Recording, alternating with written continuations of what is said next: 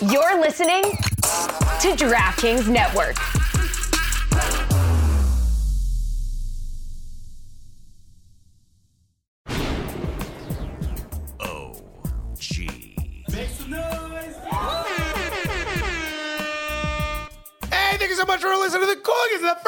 First segment, we talk about the women's national team. We were there for their send off. Well, you were there. Uh, I was I was there for the media day along with you and Yeah. Twitter trying to get verified. We'll find that office. Don't you worry about it. And then we also talk about going to the game and how dope that was. And we got to watch our bestie play a little bit, at least sit in the in, the, in the stand, bench. but she hugged us. yeah, right? we got hugged, baby. And in the second segment, we are joined by this man right next to me, Matt Doyle of MLSsoccer.com. He's here for Classing it real. up. Classing it up. Uh, we need it, all right, because we, obviously it's a very messy show. So, uh, so we have a great time with Matt, talk about a lot of stuff, and answer a bunch of Gully Squad questions. So, all this and Yeah. more. But we also find out why you won't marry Andrew Wiebe. That and more on this episode of the Cooligans.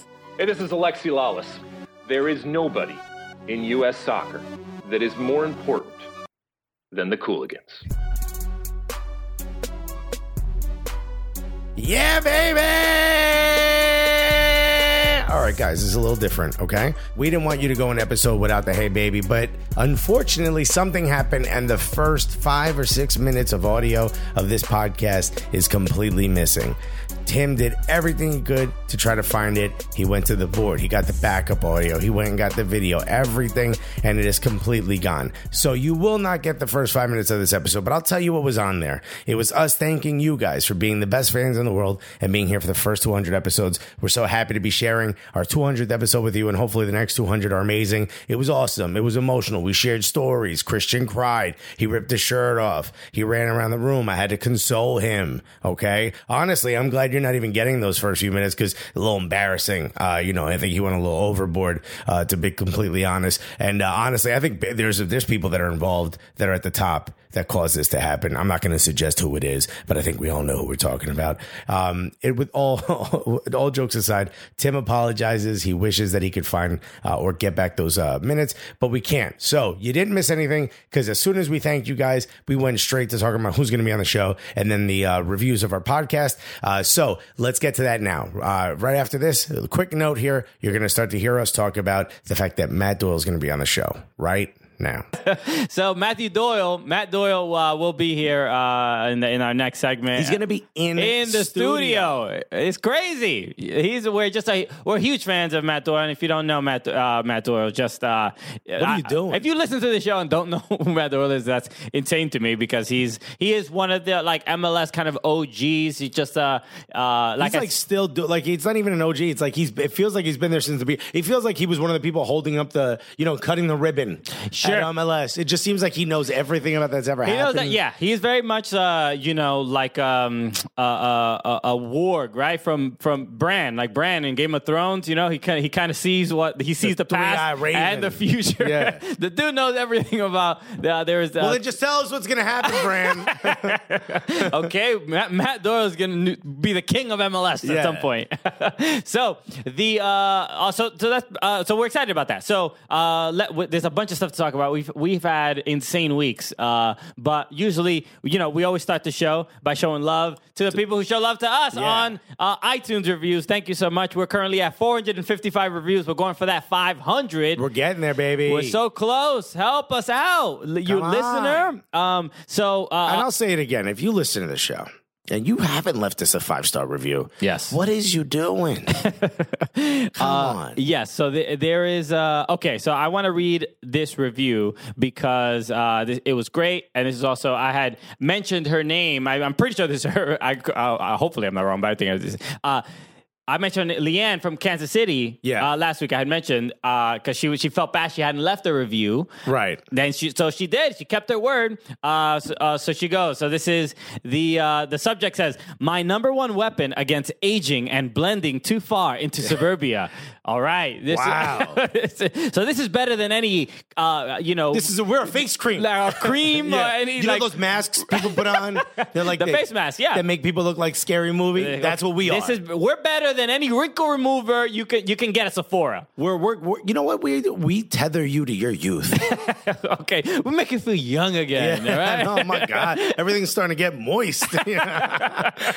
okay, I mean, who knows why? We don't know. We didn't say what body part. yeah, Uh, no, I mean your skin is revitalizing.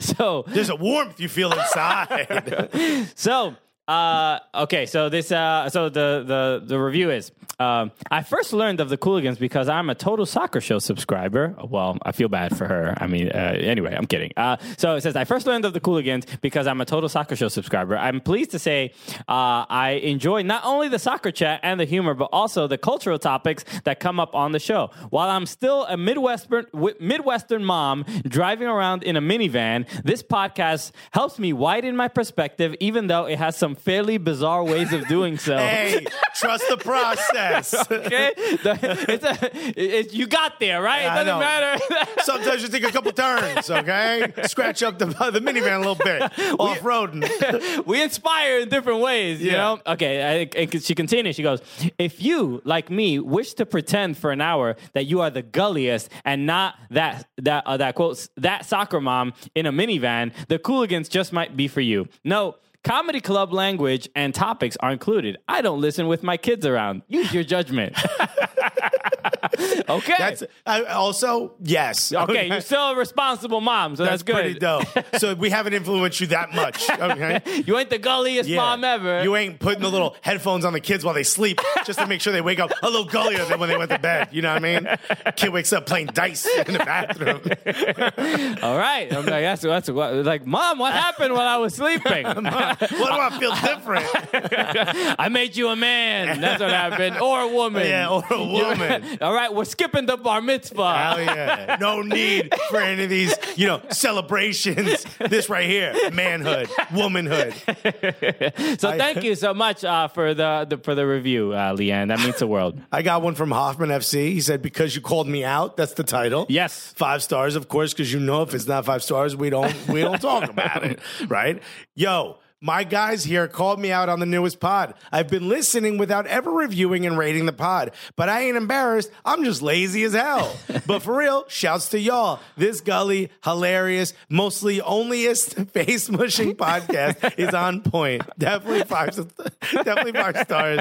Also, shouts to Alexis for being a game show host. Oh, that's right. Okay. Uh, add it to the resume. What I love about this is if you don't know anything about this show and you say to yourself, let me go to the reviews, right? and then you read, but for real, shouts to y'all. This gully hilarious, most onlyest face mushing podcast is on point. You'd say to yourself, I feel like I know less about the show now. This is the worst Netflix bio I've ever seen. I don't know what's going on. Was this a weird Google translation? I don't know. It- they, translated it from Dutch, I think. Yeah, but yo, he's right though. We are the onlyest. We are, I mean, by far. I mean, you find me as someone that's less, that's more only, and I'll be like, yo, So thank you. Uh, help us get to 500. Leave a review on iTunes or whatever podcast app you use. Uh, it, it helps more people hear about the show. So that's uh that's how we, we're trying to sp- spread the uh, the gully word. yeah, we're trying to spread the gully around. So Yo, let your kids listen. what happened to the teacher? Did he ever get fired? Yeah, we have to check in on our listeners also. So, see if they still have their jobs. so okay, let's talk about. Uh, a, a bunch of things going on uh, in in the world of soccer. Um, obviously, the U.S. women's national team. We, we- had, I mean, the, the women's national team took over New York City. And- They, they, they put on a show. yes, and and in the in Red Bull Arena Yeah. in Times Square. Yeah. uh, uh, they they were They're lit- everywhere now. Their faces are literally everywhere. Correct, I'll yes. tell you this. I walked in to have a meeting, and there was a building with an empty storefront. The meeting lasted an hour. It was our phone call. Remember the phone call? Yeah. I walked out of that phone call. That entire storefront with like I think 25 foot uh, windows in the front, Mm-hmm. completely covered in women's national. It's like they put it. They're like, Alexa's almost done. Hurry up! It It's been a nice me out. surprise for Alexa. It freaked me out. All of a sudden, there's a 75 foot Alex Morgan staring at me. Christen Press is kind of in the shadow looking at me with those eyes. I'm like, holy, it was amazing. And it's like everywhere I turn, there's something else for the women's national team Yeah, for this World It- Cup. it- it's it's. I mean, uh, th- that's how you hype up the you know not only the city but the world, right? That's how you Uh, get juices flowing. you get- speaking. Everybody's like, "Yo, they're everywhere." My God, you turn around. They weren't there before. It's like a scary movie. It's like I think it's like the, the eyes in a painting. Yeah. I- yo, why is Christen. Press just looking at me? Yo. Yo, I, wa- I walk from 48th Street to 43rd, and she's still looking at me. She's still behind me. I turned three corners. Still there. Uh, so it, has been dope to uh, to see that. And Hey, we're breaking in real quick just to tell you about our favorite sponsor. SeatGeek, SeatGeek, baby. sponsoring today's episode. If They you- love us. We love that. We love them, and you know, we we just went to the U.S. Women's National Team Yeah. game, right? And we had gotten tickets on SeatGeek. It's How ama- how what a what, What a, a- seamless situation that is. a breeze. Yeah, Seamless is a different app. Yeah, Uh, sorry. but good. But, Yeah. but no, the SeatGeek, they uh, uh the, the app is just incredibly easy to use, and uh, I, I have it on my phone. Uh, I looked up women's national team. Uh, tickets uh, and like j- just like you know you always mention like the the what level they are like green Green, yellow, red, and it's yeah. like yo and it's like green this is the best deal you need to get this right now And that's the thing. It searched all the other sites for you that sell those tickets and we're like, yo, here's where to get it. I got you. I know a guy. exactly You yeah. know? yeah That's what happened. They're the connect. They're the plug. They're the uh, connect. for for the Cooligans, uh, and they could uh, they can help you out because uh, you know you guys uh, you want to use SeatGeek, but you're like, oh, I'm a little I'm a little timid to Yeah. download a new app. I don't have enough storage on my phone. Well, Uh, delete, all those other apps. exactly. And uh, you, oh, if you uh, download the SeatGeek app and use the promo code Cooligans, you will get ten dollars off your first purchase. So Imagine that. Imagine you want to go see the women's national team, or like, that was their send off, but maybe you want to go see an MLS game or something. yeah, or an NWSL game. They're the official ticket partner of MLS. Exactly. You know? So maybe you want to go see a comedy show in your local neighborhood. Right? yeah, other events. Yeah. You know it's going to be a two drink minimum, so you say, "Yo, I might as well save a little bit of money, right?" Exactly. You throw Cooligans in there, we got you ten dollars off your first order. Exactly. And then that means you can get even more drinks for you and your date. All right. Okay. And you get a little sloppy. Tell them you love them. You know, make it weird, make it messy up top. Lionel Messi.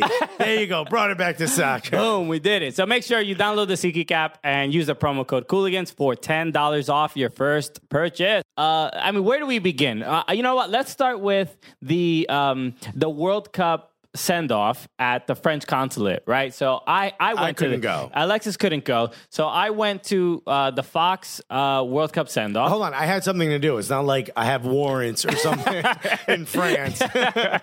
That's right. Your, your It's ankle Baku, and I'm Mkhitaryan. your ankle monitor just didn't allow you. Buzzed every time I went in there. no, uh, but it, it was uh, a, a really cool experience. Uh, we we went last year, uh, uh, and that was the one where uh, someone almost attacked you uh, from the Yeah. I almost uh, someone tried to fight me Rebel fan, with- but whatever. At, at the Russian room. at the Russian room. tea room. Uh, anyway, but that's that's another thing. That guy wasn't there, which is good. No. Uh, so. Uh, Probably outside biting the neck off of a dog. but the, uh, the experience was really cool. Everybody uh, from Fox was there. Uh, shout out to Aaron West, who's also uh, going to France. yeah, he's Uh, doing a big uh, Twitter show. Yeah, Uh, that's right. Uh, so we're really, really happy for him. And uh, Aly Wagner, Stu Holden, John Strong, Alexi Lalas. The whole family. Everybody was there, so it was cool. You couldn't go, so I brought I brought my girlfriend instead. All right. To, to you know hobnob with all the soccer. She better have eaten my share of food. yes, Play no games. I told her I'm like, this is the requirement if you're gonna come. Uh, you better prepare. all right, because it's gonna be 18 pounds of food that you're gonna yeah. have to Hors d'oeuvres. You need to eat trays. so uh, so everyone was really cool, super nice. Uh, you know, it was it was usually we go we we go together to those things. I never uh, brought. My girlfriend. I don't think D, D's, D's really never never, been to any of them. But I think it, would- it's a it's a different. It's like uh, experiencing it in a different way. It makes it less of a of a work outing. yes, and Yeah. ev- and then it was like I walked in and Lexi. It's like you double dated with Alexi Lalas and Stu Holden.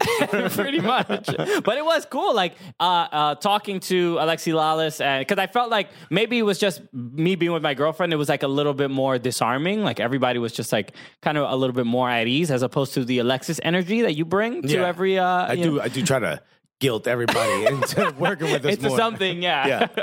um, but the uh, Alexi Lalas came up to us and was talking. and We had a like very polite conversation. So Stu Holden showing showing us pictures of his kids. And, Oh, uh, wow. it was a, it's a little different. Yeah, that would not have happened. That would I was there. I'm like, yo, let me see your kids still. Pull the photos out right now. So, um, uh, yeah, so it was just a, a fun experience. And then uh, also got to uh, see Florian Valot That's right. from the New York Red Bulls and Vincent uh. That's right. Bezecourt was there. Who are both French, Right. Uh, and I had a funny experience because I was introduced. I, Didn't I somebody on Twitter say that uh, not French?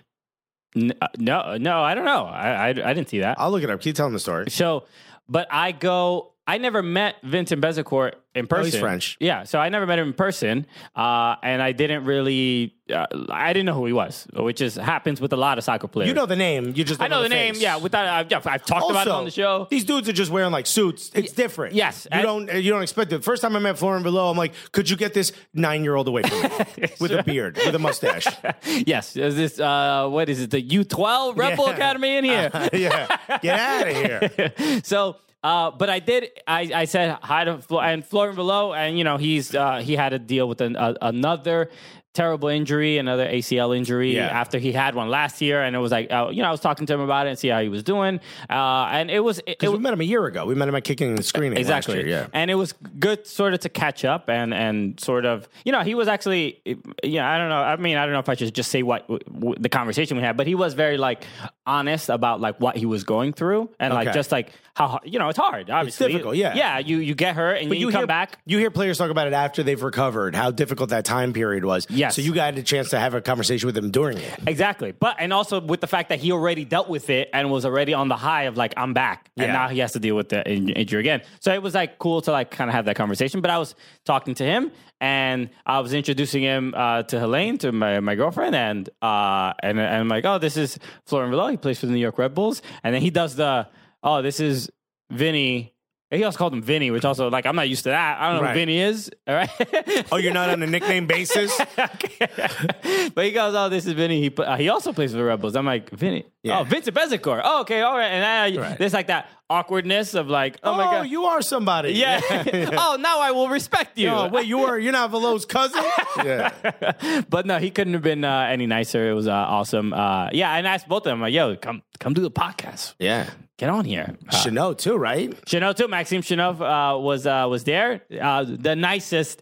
Everyone was super nice, but That's awesome. Maxime Chanot was so nice that I did not expect him to be that nice. Do you know what I mean? I was actually startled Right. by how nice he was, and and I think this is a. Uh, it's you know I've only seen him play right and he, and out of the He's a very authoritative guy on the yeah, field. especially co- compared to the other NYCFC players, you see him, and you're like, all right, well, this is a dude you do not mess with. yeah, he's an angry dude out there sometimes. Uh, no, talked to him. I was like, hey, I'm an NYCFC fan and everything. And, and the dude was like straight up thanking me. Like, Yeah. Like if like, like you scored a goal.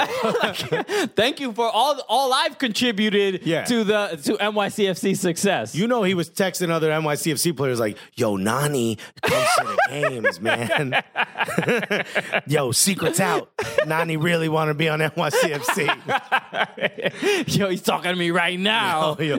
Also, great English, weird accent. Not gonna lie. Uh, honestly, th- th- what was funny was that Maxime Chanot,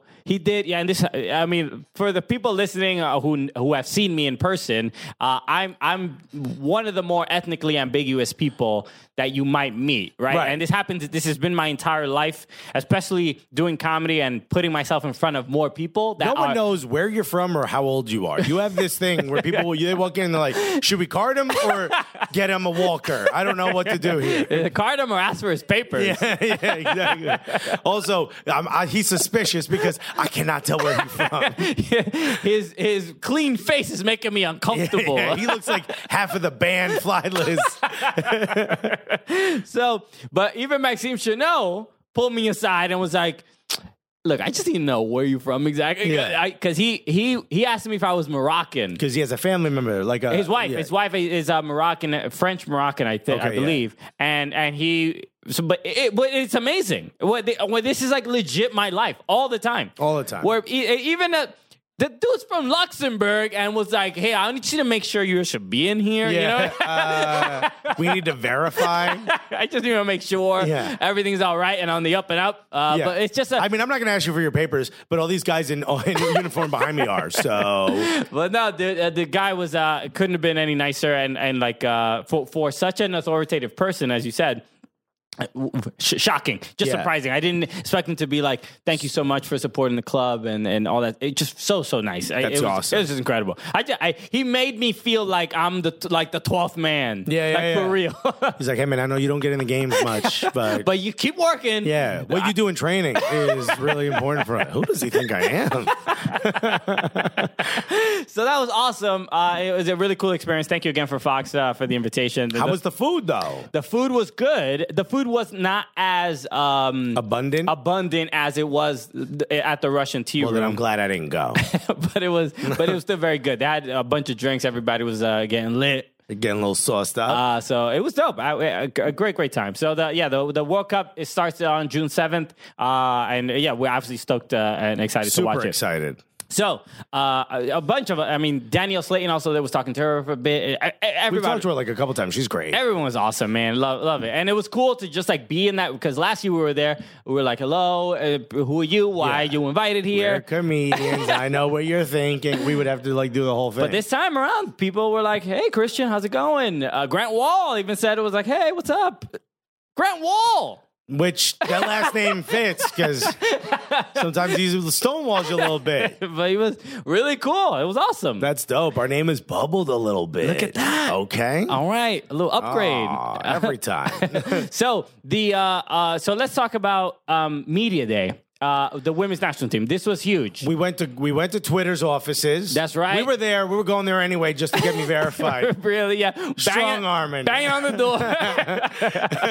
you know, making a scene. Hell yeah.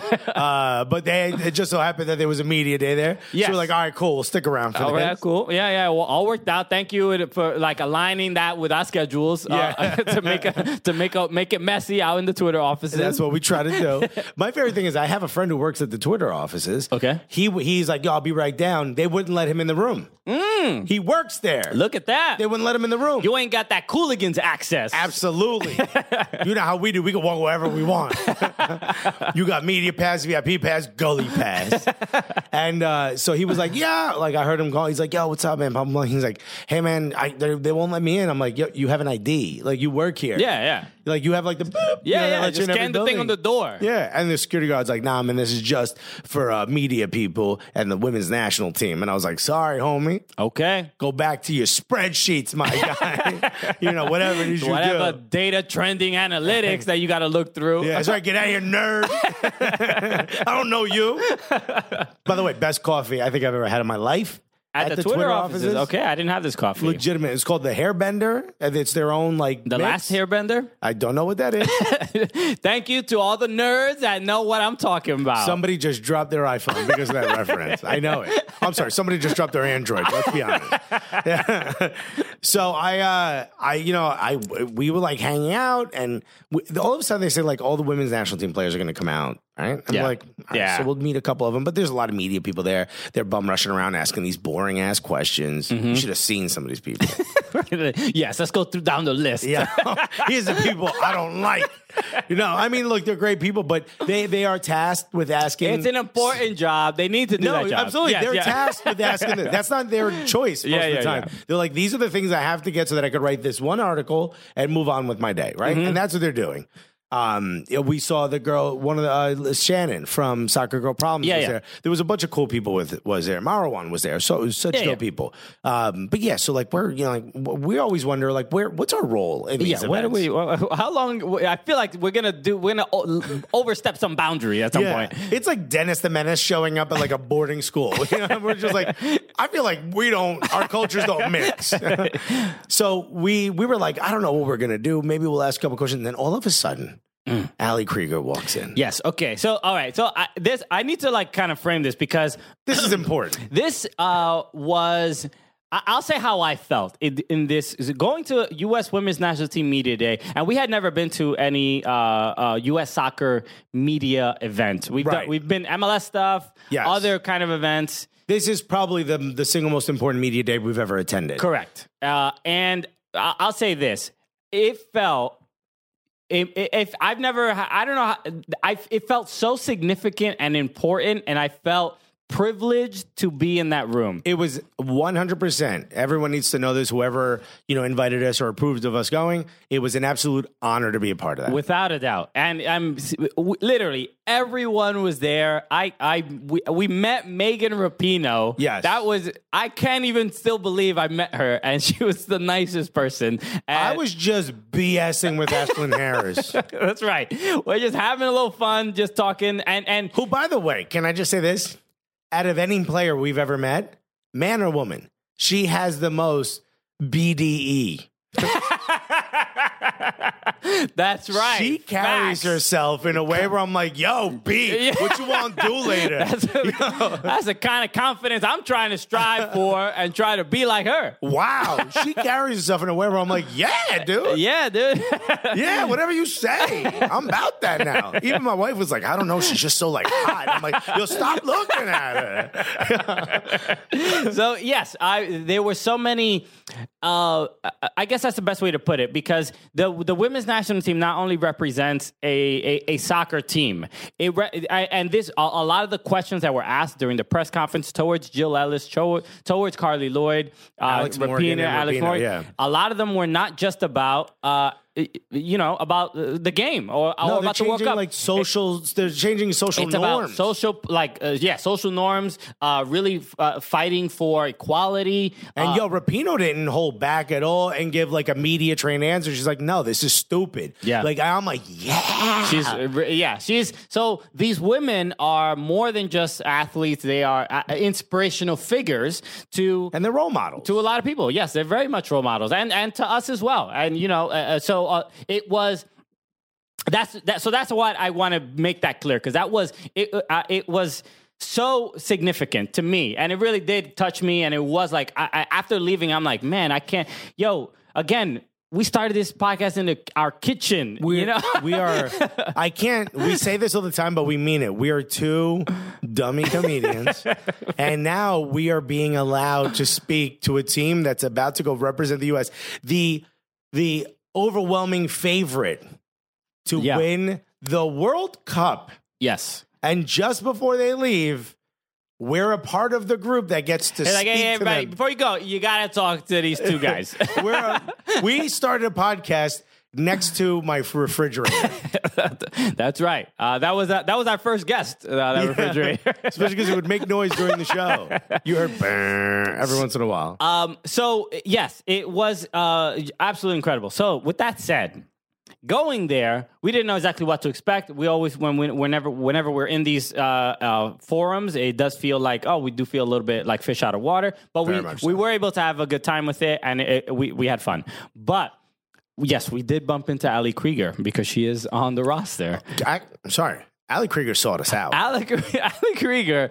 Okay, so uh, this, if I can, so I'm I edit- want- right now. be- before we start this, I also want to say when we joke around and say she's our bestie, we actually might be. we like, might be. So now, I also want that so bad Yes. because the two of them have such a great. I just want to hang out in the, in the patio and sip some vino. okay. So we are uh, standing by. They, they basically have uh, all the There's players like a- come out in sections. Yeah, Uh, and by so- the way, this this building is an old factory, so they have these massive sort of Pillars. t- pillars Yeah. in the middle of the the room. There's like a bunch of them, like every I would say every 15 and 20 feet. There's Yeah. a large, very large, very old stone pillar. Yeah. right. Yeah. And so Ali Krieger is it's her turn to come out to talk to media.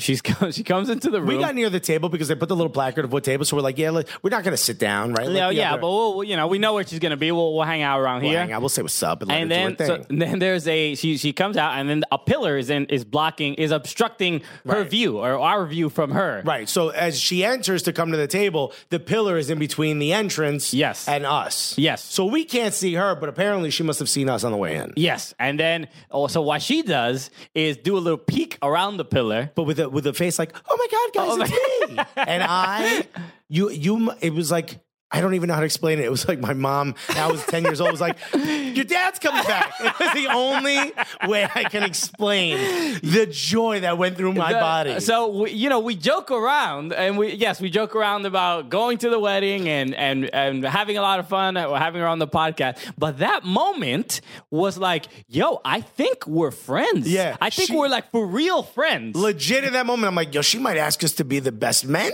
you know? or at least a usher, you know? or the the wedding jester or Yeah. something. we'll do Yo, whatever. The MC of the reception, something. it genuinely felt that way. I was just like, "Whoa!" I had like a warm feeling in my heart where I'm like, "I'm, gl- I'm so happy I bumped into Ali today." Yo, it was like it changed the mood of the whole day because we were sitting there kind of like, do, let's not go too crazy because it's like a respectful event. Yeah. and we didn't want to ask like really dumb questions or wild or say something, you know. And it kind of like there wasn't a pressure, but it was kind of like, what are we really doing here? Like we're happy to be here, but what should we be doing? And then that moment, I was like, this is why we came. Yeah, yeah, She immediately hugged you. yeah. Immediately ran up and hugged me, and I was just like, yeah, am, am I allowed to touch? Yeah, am I allowed to wrap my arms around It's it? a very professional setting. I'm like, you know, just it's weird. We're the only ones who hugged national team players. nobody else. and uh, w- there was a guy who's like a like a, almost like a showrunner, if you will. Yeah, yeah, like- Like he was helping coordinate. And he had like the, the thing in his ear, and he walks up. So like we're literally like laughing and giggling, the three of us. Yeah, yeah. Right, little schoolgirls, the three of us, and we're just like, "What's up with you?" Oh my god, I spoke to Ashley, and she's great. She's amazing. And I'm like, she said this, and I said this, and I got it on video. She's like, "Can I see the video?" And like the three of us are just like, we're just like, Yo, pal, just gabbing. Yeah, just gabbing, Gabbing Yeah. with the national team players. You know how we do. Right? That's another segment we're gonna do, just gabbing with Allie. Okay. And then all of a sudden the guy comes over and he said it in a way where it was like, uh, I'm helping Allie get out of this. He was like, Allie, uh, Oh, time to sit okay, down. yeah, yeah. And Allie These was like, men are accosting Right. one of our players. wasting your time will save you. And Allie goes, when I'm done. And turns back around and keeps talking to us. And that guy was like, damn. And I was like, yeah, that's right, son. What you know about that? right? We ain't, right? we ain't ready for a commercial break on Gabbing with Allie just yet. Yeah, it, it was. it was I can't explain how much my mood was lifted. Yeah, it was just surreal. It was so so fun. And Uh, by the way, none of this happens. None of this is because of her celebrity status or anything. She is just that genuinely great of a human being. Yeah. that I feel honored that I got a chance to meet her. yeah, likewise. Uh, Holy, I mean, for anyone who's listening who's young and has like, you know, is looking for a role model, someone, Allie is that person. Yeah, dude. Yeah. Wow. She's very much so. So, I mean, uh, they- everyone, we met everybody. We met literally every single player, and it, everyone was. I think I didn't get a chance to meet Mallory Pugh. That's the only Mallory one I- Pugh, she was uh, in the farther end. Uh, yeah, the, the the first startling thing is a a lot of times you see these women and it, you realize like, especially Mallory Pugh, who's like an absolute boss on the pitch, a right? beast. But when you see her in person, she's she looks like a little girl. She Yeah. looks like a little girl. She has like a very like you She's do, like a very- very young face. Yes, yeah. But like when you see her on the field, she's like scowling and Yeah, like, yeah. she's hunting players down and stuff. And then when you see her in person and she's just smiling, you're like, okay, what? yeah. this She is looks like she's gonna try to sell you cookies. she's like five three or Yeah. four, just little. and I- get shocked. Like when we first met Rose Lavelle, I'm like, you can't be the same person that shoves human beings off you. You can't. yeah, but they are. They are. They are. So, it, uh, so a whole thing was cool. Allie Long was awesome. Like everybody was just so cool. Yeah, so the the- only person we really, really probably should have and really didn't get a chance to because she was just literally hounded for the moment she got in was Alex Morgan. Alex Morgan, yeah. And it's for a lot of reasons. You know, people were asking a lot of questions that like they didn't tell us not to, but they were like, "Hey, remember this is about the World Cup. Like, Yeah. stop asking that all the other questions." But people were trying to kind of edge. To get someone to sort of get like I say like a, what's it called a sound cue or Uh, a sound bite? a Yeah. sound bite. And people were asking those questions, so we try to stay away from that. Like I saw Carli Lloyd, I was like, "Yo, what up, Jersey?" Yeah. She high fived me. I'm like, "Yo, Carli She Lloyd." did. You know, I that's and Carli Lloyd, uh, one of the most intense human beings you'll ever meet. Uh, on the field. you oh. well, you hope they'll find a whistleblower because you're like, I think she's gonna hurt somebody. she is insanely intense. I mean, like it, it's like th- there you. It was cool to see the different personalities on the team, and you Yeah. can sort of sense the the who serves sort of what role, and and and the certain like standout leaders. But Carli Lloyd, I would follow her. I would be on front line in an army for that Yeah. woman. She, the woman is like, yo, this I am about this World Cup. Remember they were asking her about if she's gonna bring family. She's like, I don't want my family anywhere. I don't want them calling me. I don't want them anywhere near me. I'm focused on winning another World Cup. And man. the fucking thing she said, she was. It's honestly like listening to a general speak. Yeah. Because she goes, it's not about superstition. This is just what works for me. I don't want my family there. Yeah. I'm there to play. This is my job. Yeah. And I'm like, yo. She's gonna steal the World Cup trophy if she doesn't win it. Like, she's gonna bring it home one way or another. yeah. You, you probably see like uh, another player like praying with a Bible. He'd be like, "Get that out of Yeah. here! We, don't need anything. Believe in me. I'm your God now." I was floored. yeah, uh, inc- just awesome, man. Uh, just And the- O'Hara, I mean, th- these these folks. Emily just- Sonnett, everybody. Sonnett was amazing. I mean, everybody was just so like they're not chill. They were they were like annoyed that people were asking them questions that didn't have to do with them winning the World Cup. yeah, Like, yo, let's talk about what's going to happen. Okay, Yeah. we're gonna go in. We're gonna, and everyone was like one game at a time. We're not thinking about the next game. We're thinking about Thailand, Thailand, Thailand. yeah, yeah. All right. Damn, I wouldn't want to be Thailand. That's what I'm saying. Thailand was said. The word Thailand was said quite a bit. Yeah, Uh, yeah. So uh, it's just an incredible experience. And then and then we uh, and to wrap it up, we did go to the game. Uh, uh, the, That's the right. women's national team uh, played at Red Bull Arena against Mexico. They won three 0 uh, Obviously, you expect them to to to win this game, but they did. Uh, they did play well. It, the, the the somewhat of a concern that you know Mexico didn't put up like it's not going to be the biggest challenge that they're going to see at the World Cup. Uh, so we don't know exactly. They they, they weren't. Uh, they won three 0 but they weren't like They weren't crisp. yeah yeah. That's sort of like the little bit of a concern. Yeah, Uh, a lot of passes in open spaces where players are making different runs. Seems like not everyone was on the same page, but I know Jill switched up the formation two or three times during that yeah, game. towards the end, there was a moment where Tobin Heath was playing left back. I remember I, I mentioned it during the game. I'm like, why is Tobin Heath all the way back Yeah. there? That's not, she does. She does not belong all the way back. She's got too much sauce to be back there. exactly. Yeah. She's all the way back there with all that sauce. Yeah. It's like you don't put the cheese on the pizza before the dough is done. You know what I mean? okay. I'm sure everybody gets that. we, we everyone understands. Yeah. So, uh, but I, I, so I was reading. There was an article from uh, Meg Linehan, who who was uh, She's uh, written some great articles for the Athletic. for the Athletic, and Yeah. uh, and she did point out that that Jill Ellis was trying that formation in case in case something went wrong. So basically, having Tobin play left back and be like the a very a much attacking, you know, uh, uh, Like a wing, wing wing back, back. yeah. So yeah, because when you see Tobin Heath back there getting, you know. Uh, Passes from like uh, Dahlkemper and stuff. You're Yeah. like, all right, this is this What are you feels doing? this feels uncomfortable. Yeah. What's going on here? Uh, but she, yeah, Tobin Heath's got to go. Uh, uh, who else? Uh, Carli Lloyd scored one, but that got called back. yeah, did, I, she ended up getting one, right? Or was it Pugh? I don't remember who got the. It was her, uh, Christen Press, Press. and Press uh, had the last and one. I think Lloyd got that that third one. If I I could be wrong, but but you know whatever. So, but uh, was a fun time. Mexico, uh, you know, they looked okay, uh, but just the U.S. women's national team is just so much better. That's really the the main issue. I will say, like, there's a lot of skilled players in Mexico. I think number the number ten and the number six really impressed us. Their midfield, their attacking midfield is Yeah. really impressive. Um, I'm not sure who those women were, but they were very impressive. They didn't have their names on their no names on, their the back. kits. Yeah, but I, I, they had no. There was just not a chance for them to get in the final third. yeah, they just could not get there. Like so. even when they had some possession, they just couldn't get it really further down. I mean, I, really impressed for a team that wasn't banging on all cylinders. Yeah, very impressed. Generally, super cool. Uh, being, you know, I had never been to a U.S. Women's National Team game. Uh, just awesome. What an awesome experience. I mean, a full Red Bull arena. Uh, how many young girls getting to see their heroes? Yeah. Uh, it, it was a it was a much more like uh, comparatively to to a men's game. It, it, it had a way more. I don't know significant. I'm using the word a lot, but like this significant, this important sort of thing. And Yeah, it, there was like a- it there's a meant so much to people. Yeah, it, it, it had a feeling of something so much more than let's hope we go out there and play well. This is a the harder you cheer, the better they'll play. Yeah, and how much love Carli Lloyd got so much love from, you homecoming. from- yeah, yeah, for New, from New, New Jersey uh, residents. You know, Yeah. they were. Uh, they did a full firework just for her. You know, everyone Yeah. else got like a pew pew, and then hers was like blah blah blah. blah It was a. Mallory. Pew pew pew. so uh, j- awesome, uh, cool experience. Just like this whole weekend, uh, uh, you know, and, and Memorial Day, and it's like this this patriotism, this everything sort of overlapping, and like Yeah. we're seeing, uh, and, And we got to march with AO. We forgot to mention. yeah. American AO Outlaws were awesome too. Donald uh, uh, was out there. Yeah, he, uh, we had some. Uh, we had some sangrias that you know got us got us twisted. got a little, got a little light, light foot. Those them Newark sangrias. Yeah, they only make them one size bucket. I remember you and I uh, did a video where, like, at Catas, which is where Yeah. they they all met up, so we could march from there. And the police had shut down the, the bridge, uh, which puts you goes over from Ironbound section in Newark into uh, Harrison, uh, so we could walk over it. And some of the staff. When you said you mentioned like yo we're here in Alexis's hometown, some of the staff like stopped what they were doing to see what we were gonna say, and like we're just joking around about the size of the sangria, and they were all laughing. But you could see in their faces they're like, no one's ever complained about the size.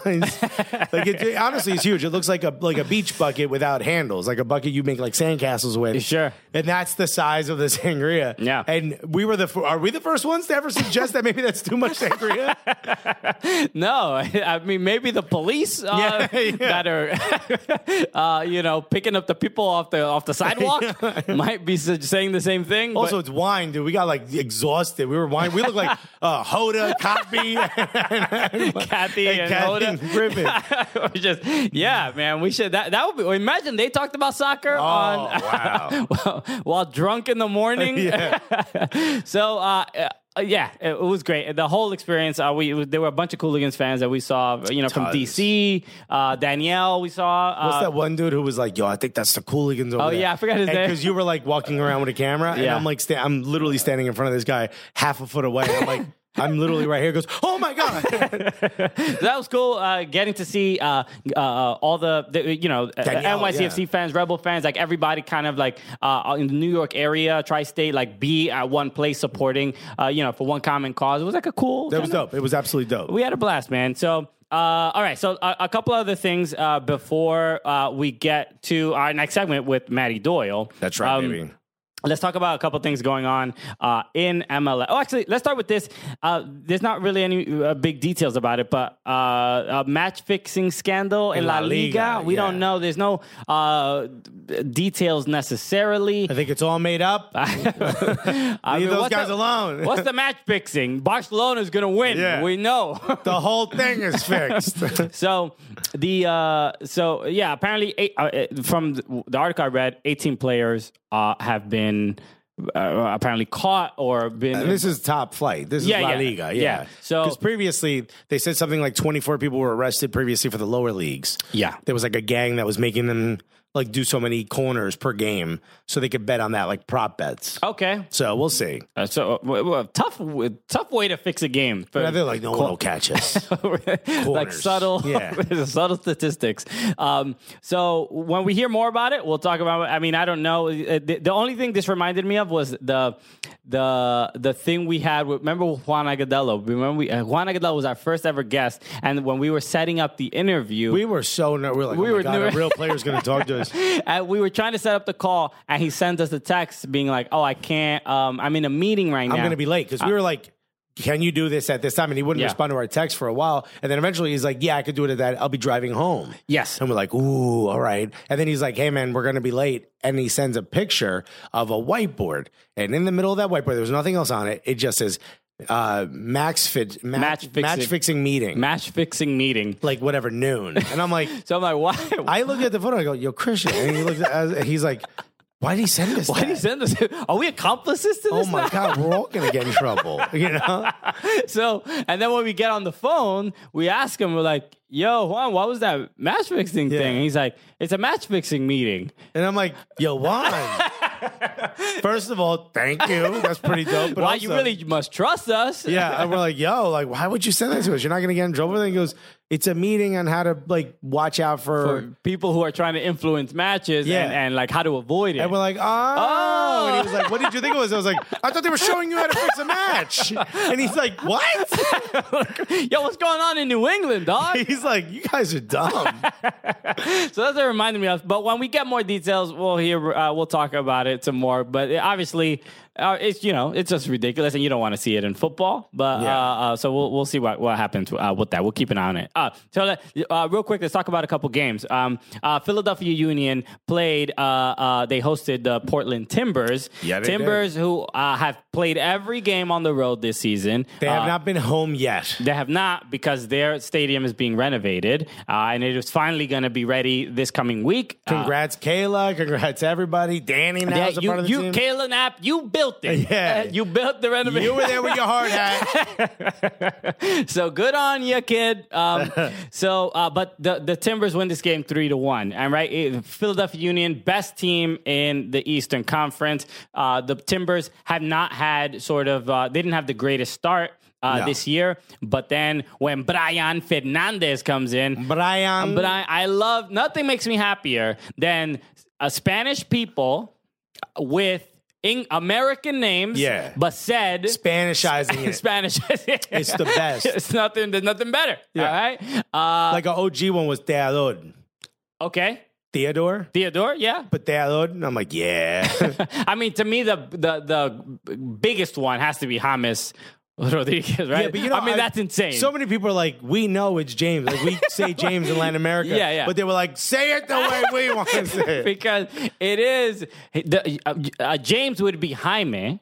Yeah. That is the proper Spanish translation. ver- version of that Yeah. name. James is ridiculous. I remember the first time I heard it, I'm like, "Excuse me, what is this?" And then It's like if you name your kid H A I M I E. But now every time I see the word, uh, the name James, I'm like, oh, that's Thomas. Why is it saying? Yeah. Why are they saying it James? Damn, yo, why are you pronouncing it incorrectly? Yo, you mad weird. What? You don't read the King James Bible? I do. oh wow, I didn't. I didn't realize you didn't have Jesus in your life. Yeah, I didn't know Oh, you didn't have Jesus in your life. so, um, uh, but yes, uh, the the inclusion of uh, Brian uh, uh, Brian Fernandez has been insane. He's just been he was the dude. He came from Necaxa, right? Yeah. The- he leaves the team. Literally spitting on a fan who's like accosting him. Peace. That's how he deuces out. You're right. A, a, a fan really like said like insults like his mother and all this other stuff. He spits at him. He's like he's like it really gets a suspension and he's like whatever. I'm out of here. Yeah. I, I don't even go here no more. Yo, this ain't my school no more.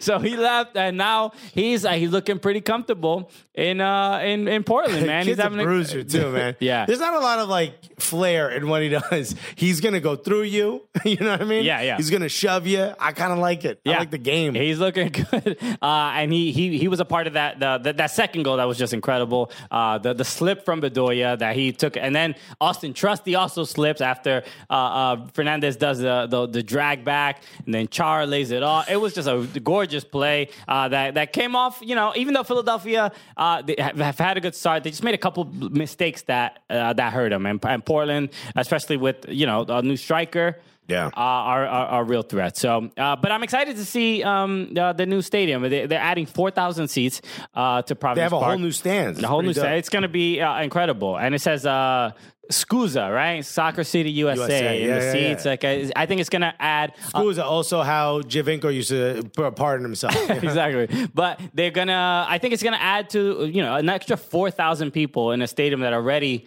Had had an amazing like, atmosphere. nearly twenty thousand. Yeah. uh, it's just gonna it's gonna be beautiful. It's gonna add to this lore, uh, uh, you know, Timbers lore and That stuff like stadium is so dope because it's like the, the overhang is made of wood. Like it's so, it's such a cool place to be. Yeah. So, uh, so next up, let's talk about uh, let's talk about Toronto uh, against San Jose. And real quick, really.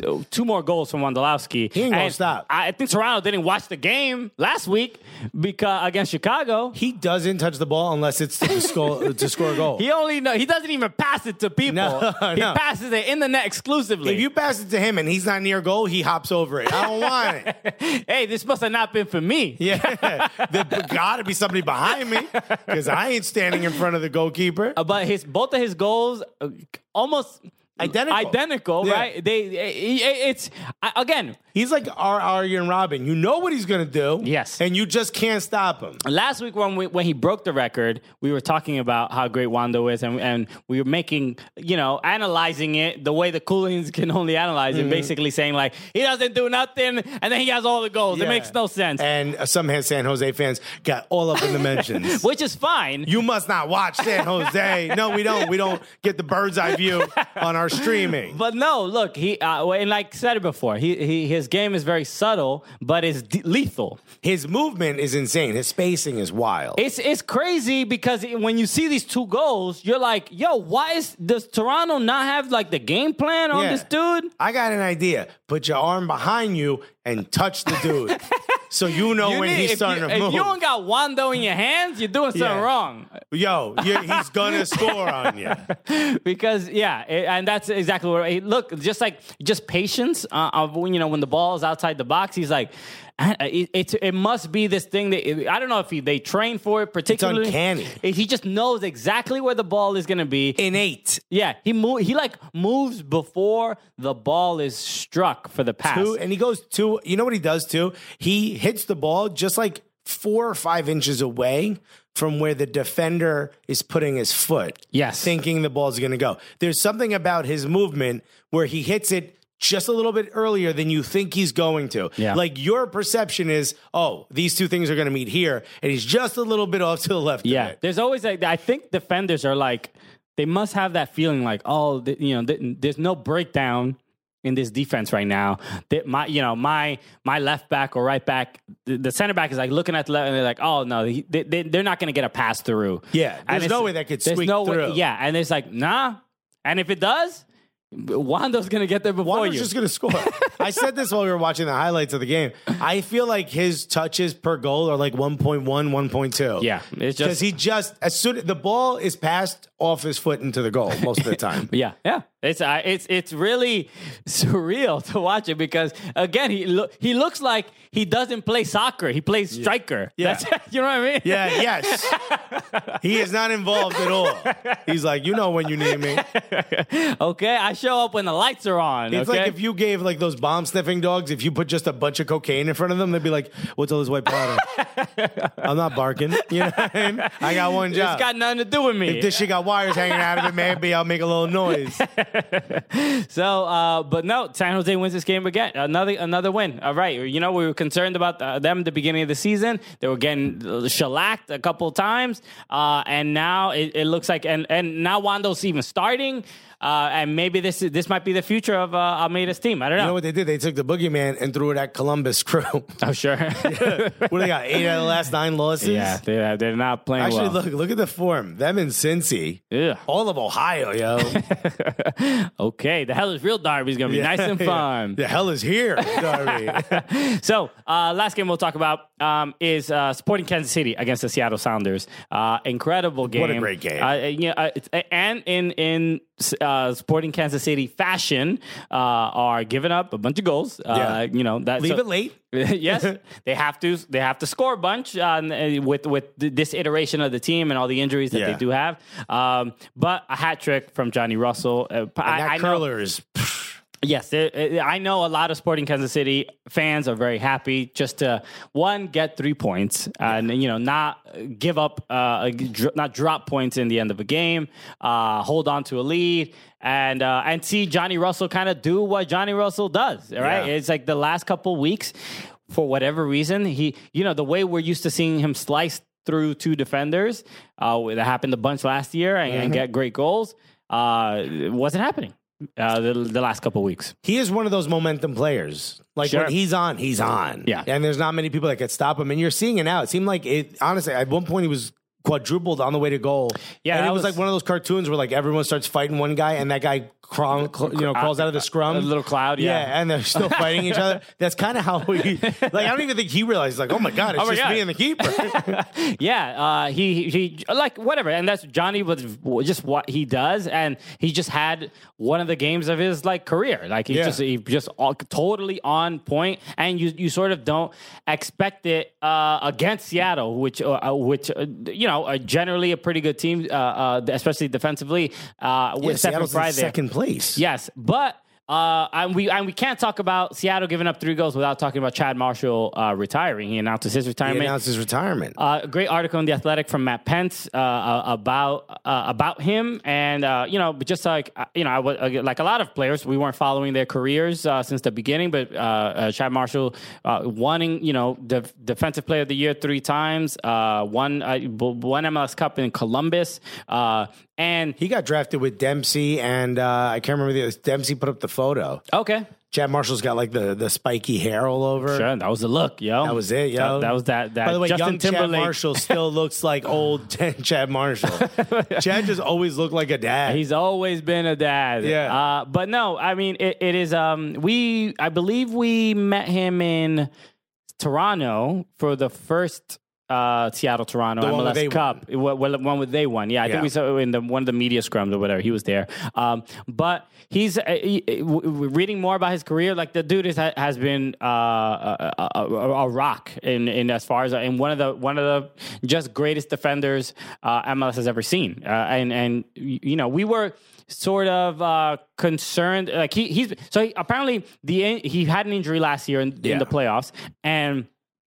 I there it was a mention of that he he needed an epidural in his knee to play one of the games this season. Ouch. So I mean, it, I mean, he must have been in in excruciating pain and dealing with a lot, and and and he was try try to give it up, give it his all. But you see the fact that to retire like you know a third into the season, yeah, just just like out of nowhere. yeah, so you know it must have been uh, really, really hard for him and his family. Yeah. And uh, but we yeah, we wish him all the best. And and you know he's gonna, from all accounts, the dude is uh, a, a- a great dude. There was a great mention in the article that uh, they were asking him like, what you what they asked Stefan Frei, what are you gonna remember Chad Marshall by? And he's like, can can I be PG uh, in this or, PG thirteen? He said the nakedness. The man is always naked. Which what a fun detail. Come on, Chad. you invite your friends over, and I guess your dad, if you had one walking around in his underwear, that's Chad Marshall. Just a Chad. Just, just that's Yeah. what Chad does. Chad being Chad, dude. Hanging Chad. The name Chad. You expect that from a Chad. Yeah. You know, just a That's a real Chad move. a real naked, just naked in so the you're just room. gonna wear visors and socks, and that's it. So that's what that's what he did. So uh, uh, so look, we're gonna miss you in the league, man. I I, I know. Oh, uh, uh, see, I without a doubt, Seattle uh, Sounders fans are gonna uh, miss him. He, he, not, he's he's a. A hero to the team and very much a leader captain of the team. So it's going to be, uh, was he captain? Oh, no, it was Ozzie Alonso. Was he captain this year? I don't know, don't but know he's definitely one of the one of the. I of team. He's a he's a captain in our hearts. Uh, so, uh, but yes, but in this uh, game, uh, they they uh, uh, not only did Johnny Russell have that. Uh, great, uh, uh, you know, cut through a bunch of defenders. Uh, but then Leardom had that great spin uh, in the box, just straight up 360, rotating the analog stick, Just right? using using all the finesse moves. Okay, all right. I didn't know your FIFA rating was that high, my dude. Damn, yo, you got five stars on the skill. uh, and it was just gorgeous. Uh, but the Sounders couldn't do it. Only only get two goals. Uh, uh, yeah, because Johnny Russell just had the game of his life. So Yeah, I mean, and that those are the breaks. But they're they're climbing up a little bit. They're in place. I mean, you know, Colorado Rapids are going to make sure they cushion that for them. You know, although they got two wins in a row, huh? okay. All right, come on, Pids. Yo, Jonathan Lewis looking good getting a goal. yeah. Uh, so uh, we told you.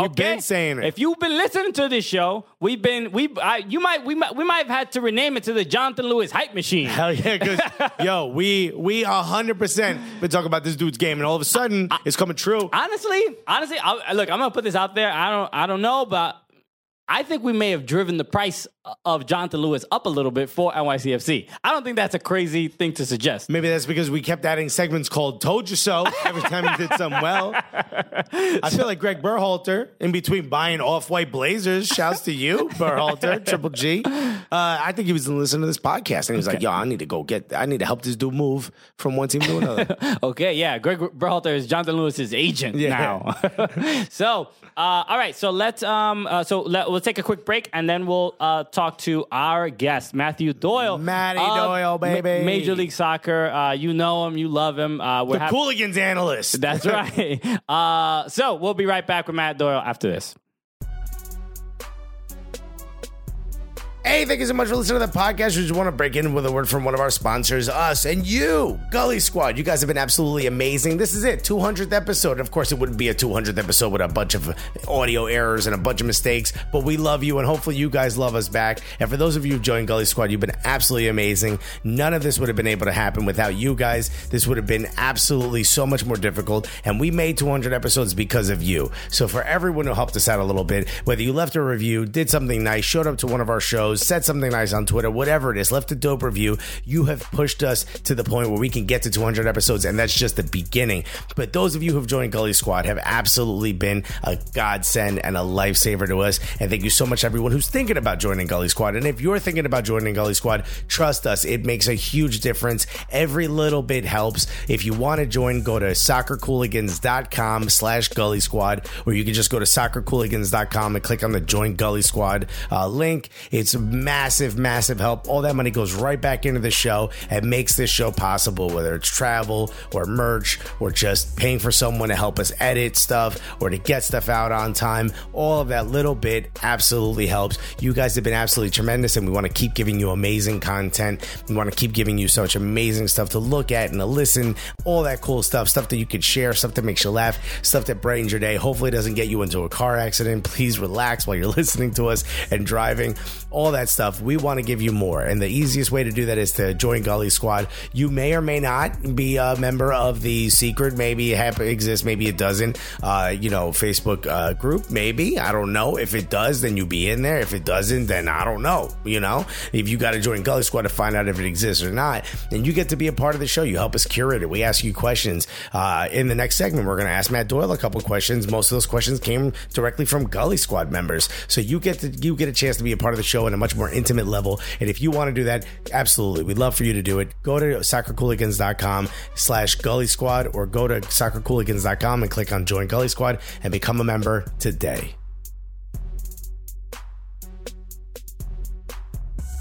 Yeah, baby, we're back. We are back. Yeah. Uh, it's stoked, and this is you know for some people, 200th episode, nice little surprise. We br- bring him into the studio. We're so We got to bring in the most important guests.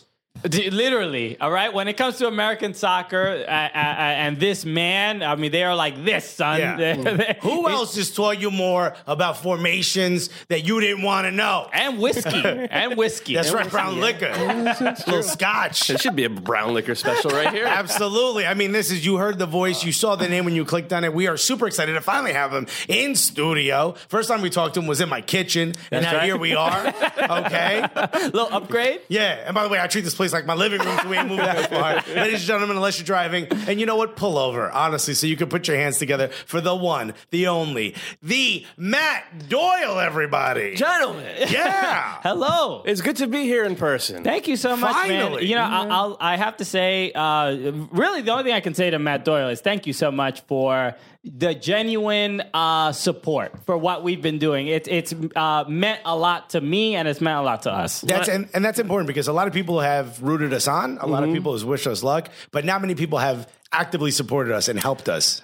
I was only doing that for my brand. Got to be it. honest, But it like, works. It's like it reflects, Yeah. right? So like, there's some mutual Yeah. aspect to it, but it was it was mostly about me. Okay, good. What do you think we care about soccer? We don't, all right? This is all to get people out to You, the get- you, get- you shows. saw American Yeah. soccer. Like this is the way to get Yeah. rich. Obviously, this is. You go for the biggest fish. Matt, I'm glad you got in early on the Yeah. again. Uh, Good but no, investment. It, it, it is an absolute honor uh, to have you here uh, because uh, w- you know we are genuine fan, like a lot of people are genuine fans of, of what you do, uh, and it is. A, Wait, wait, wait. What do I do? Okay, More so a fan of how you do it.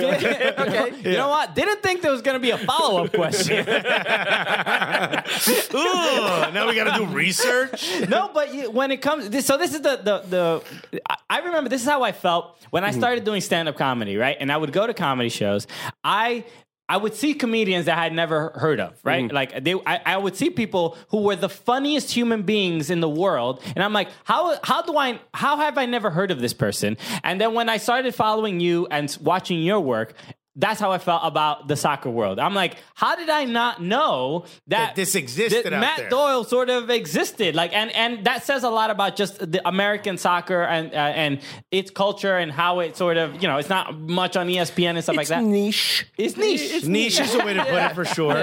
It has an audience. It, it does. It's very well defined, but it has an audience. there are good fences, make Yeah, good neighbors, yeah, yeah. type of thing within American soccer. Yeah. I mean, that's uh, uh, that's a really, really nice intro, and that makes me feel good. You're blowing me up right here at the start, so I'm waiting for the other shoe to drop. it's What's coming. The, okay, Well, let's ask a first question. How does it feel to see how far we've come? I mean, this is, this you know is what? I look at you guys and, and what you've done, and it's authentic and it's funny and, and it's repeatable. And that's the thing. Like a lot of people start podcasts or a lot of people start even Twitter feeds, and they don't follow through with it. And you guys have done that. So what I would say, the best thing about the Cooligans is, is that you're still here. Yeah. Okay. you're still here. Yeah. Hey, that's a compliment. right Hey, there, we're, baby. we're These relevant. Okay. they exist. yeah, baby. And we ain't going nowhere. you know, I mean, it says a, it says more than some Major League Soccer teams that have That's true. contracted. You are not the Miami Fusion. Yeah. Been a lot of Chivas USA's in the podcast world.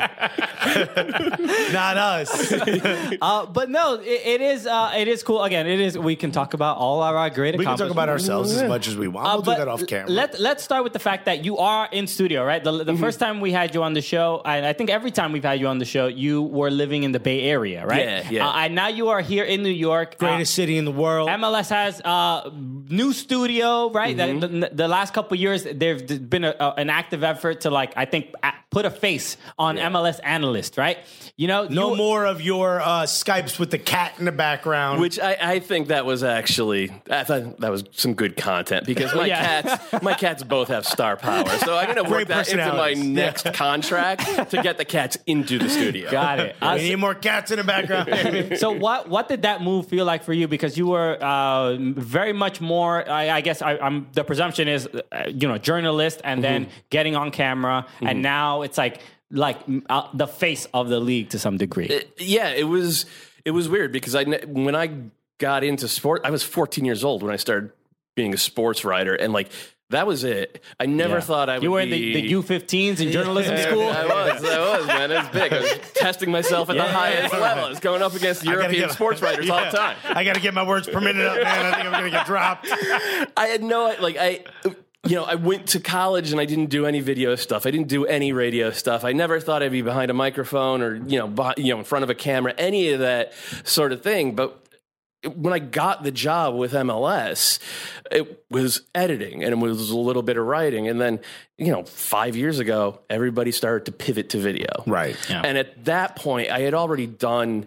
You know, some uh, we had March to the Match, my my podcast, which is, does not exist anymore. No. um, but I had also started. R.I.P., 'cause it was great. Yeah, thank you. Um, we had started doing some video work as well, and you guys know how it is. It's like same as stand up. You do 200 bad sets before you do one good one. Yes. you need the reps, and I did a thousand bad videos before I did one good one. But I ended up getting feedback from a lot of the, uh, you know, a lot of the the folks in the industry, and people maybe don't know this about guys like Alexi Lalas and Taylor Twellman. Is like they are super generous with their time. Like they're they are probably the two biggest names in American soccer punditry, and I'll throw Stu Holden in there as well. Yeah. And all of them are willing to say, "This is what you need to do. Here's how you do it. Do better at this. One, boom, boom, boom."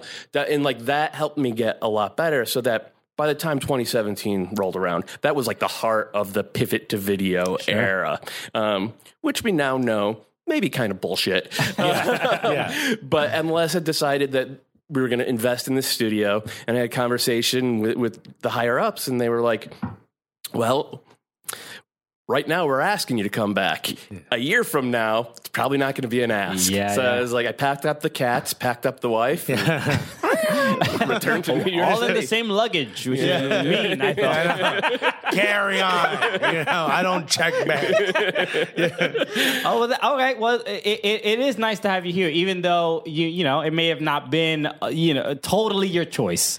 Yeah, I mean, I think it would. I would have ended up back in New York, and I'm, you know, I'm an East Coast boy. I'm from Connecticut. After college, I immediately moved to York, in New York. Lived here for a decade, and the original move out to the Bay Area, that came as a surprise. Oh, okay, okay. That was like, we have a job opening, except you have to move across the country. And I think had- most people listening don't know that MLS was HQ'd in San Francisco at one point. We had it wasn't HQ'd. It was a, a satellite office. Oh, it was a satellite office specifically of MLSsoccer.com, not of MLS itself. And then that got shut down in about 2014, 15, and I was able to stay out there and work in my underwear from my living room for about you know three years, which is a great gig. If you ever get a gig like that, Sure. and it was pretty Yeah, feel free to work in your underwear Yeah, here. I'm doing it now. Nothing's stopping you, I do buddy. not believe in pants. I will say that much. So no, so coming back to New York was kind of natural, and it feels like home.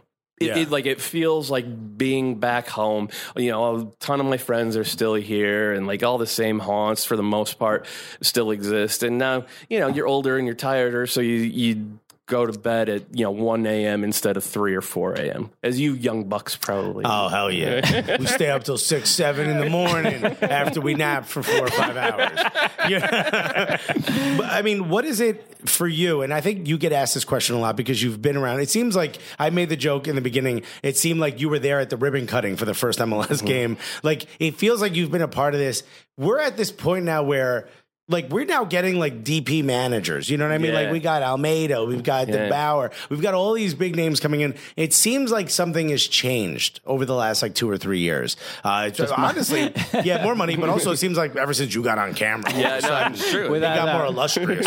Pays pays the bills. yeah, this is the base. No, I mean it's the investment. The investment is is a huge part from from ownership, and um, I think from communities as well. I think communities seem more invested in the teams. You go to you know Seattle or Portland or Atlanta or Kansas City, almost all on down the line, and, and people are just into it in a way that they weren't. And then the other thing is domestic players are so much better now, and there are so many more of them than there were ten or fifteen years ago. Buddy, this U20 squad. It's Looks like a bunch of European This kids playing. This isn't even the best U twenty squad. We got like Tyler Adams is eligible for Josh Sargent, Jonathan Amma, James Sands. James said like, and you go down the list. I think you can make a U twenty squad of guys who weren't even on this team that would beat the ones that were on the team that took the field yesterday and, and beat the hell out of Nigeria. Yeah. That's so wild. the I I think that has made it easier for people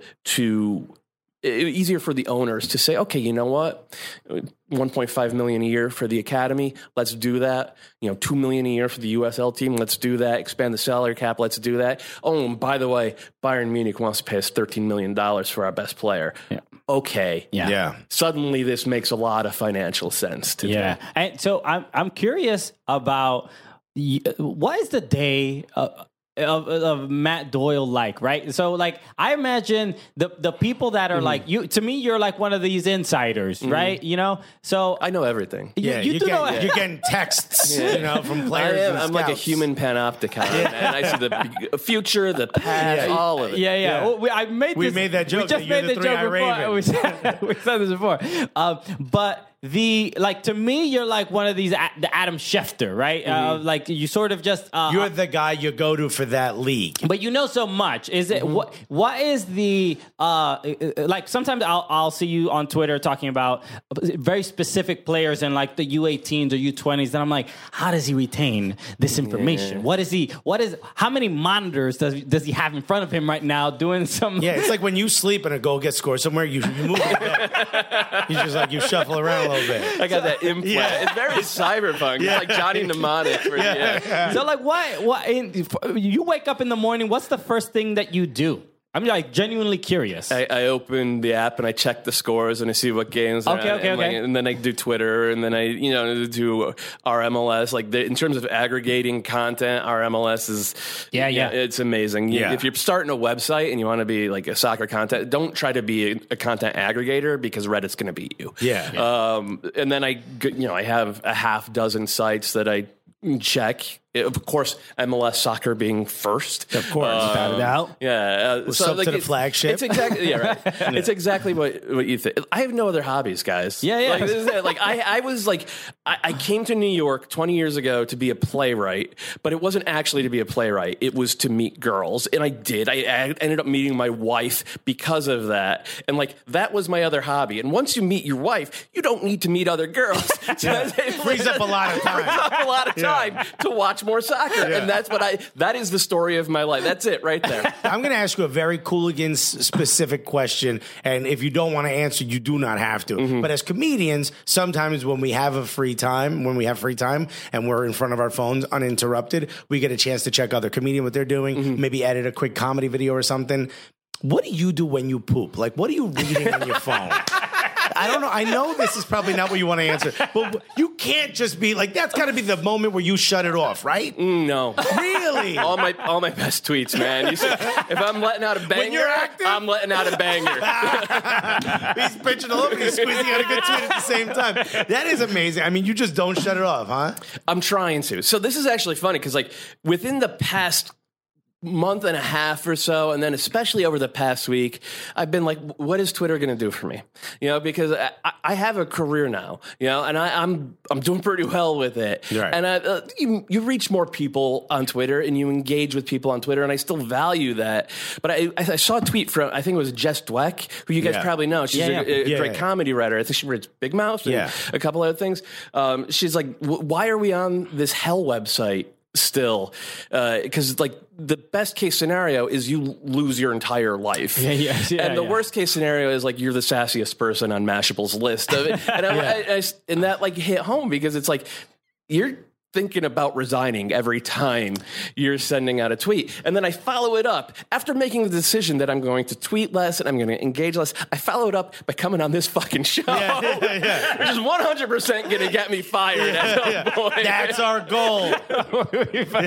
We've uh, added to the list of accomplishments. That's right. Uh, Put another cross on the wall, Tim. but but it is uh, like so speaking of that, yeah, and one thing that you deal with a lot, and I love that you you you shut people down with it. You you you get the you know the similar to the shut up and dribble. Yeah. uh, that Stay in your lane, man. Yeah, you get a lot of stick to soccer tweets, Yeah. and when it's like. You know, you- you're a human being that that uh, just like all of us, we can talk about whatever we want on this public platform. But people get so emotionally uh, attached to what you do that they're like, you you're not allowed to do anything else. You're like have to stay in this lane, and Yeah. you refuse to, and that's pretty dope.